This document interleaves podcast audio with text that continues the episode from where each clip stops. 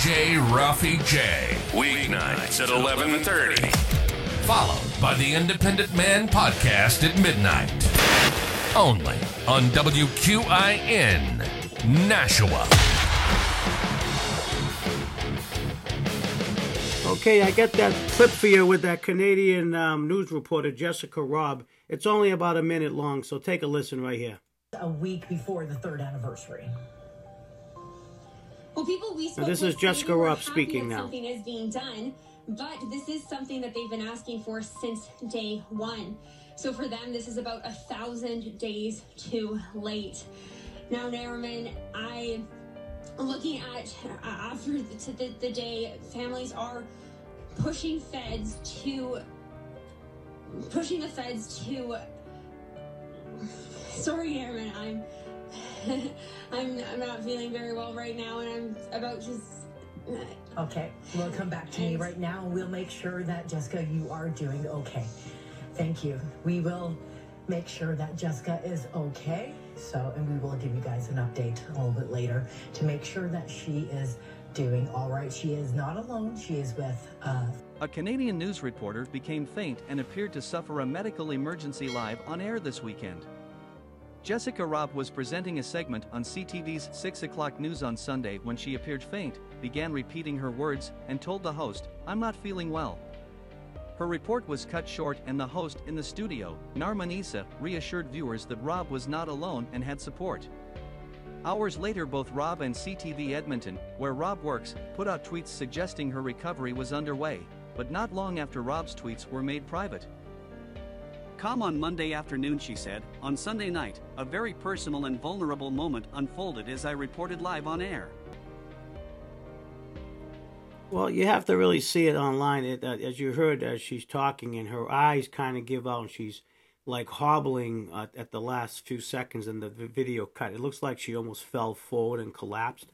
Hopefully, her cameraman was there to save her, and um, um, they must have called 911 and rushed her to the hospital. I haven't seen any follow up from this, if she's alive or if they got her in time. But just Google Canadian news reporter Jessica Robb, R O B B. And this just happened the other day. She suffered uh, a medical emergency live on the air. She looks like she's in her late 20s, early 30s. She was very coherent for the first uh, 30 seconds or so, and then right all of a sudden it just hit her. And that's what's happening. People are being fined for the, like I'm talking to you right now, and then all of a sudden in, in five seconds I start drooling and then I fall back. Um, it's that's all from the shot. It's all from the poison. Um, no doubt because she's in Canada and she's a news reporter. I would bet my money on it that she had to get the shot because a being in Canada and b being in the news industry, all the news uh, media, all very liberal. They all force you to get to take the shot. So it's just another one, and I could st- stick on the air all night and tell you another twenty. But I gave you earlier Adam Rich for eight is enough. That gentleman from the Air Force, that uh, football player that passed uh, suddenly at 21. Uh, it's just time and time, and it's not conspiracy theory. It was just giving you the facts. That's all. I mean, it's going to get worse and worse because all the people who took the poison in the last two years, three years, now it's starting to come out to the front. And now this is where you're seeing all the repercussions. It wasn't when you first got the poison that you were dropping dead. It took a little time, and now as it's in your body, it's in your blood, and as you're moving around and doing your daily thing, this is what's happening, especially any cardio activity. It seems like while you're in the middle of running or jumping, or like basketball players, football players, um, athletes especially, um, you're on the treadmill at the gym, people are dropping dead left and right. And these are just famous people we're listing. There's your everyday Joe who are, who are dying and, and dropping dead um, that I see on a weekly basis. So, like I said, if I can save one person from not getting the COVID shot, not getting the booster, then I did my job. But it's just getting worse and worse every day.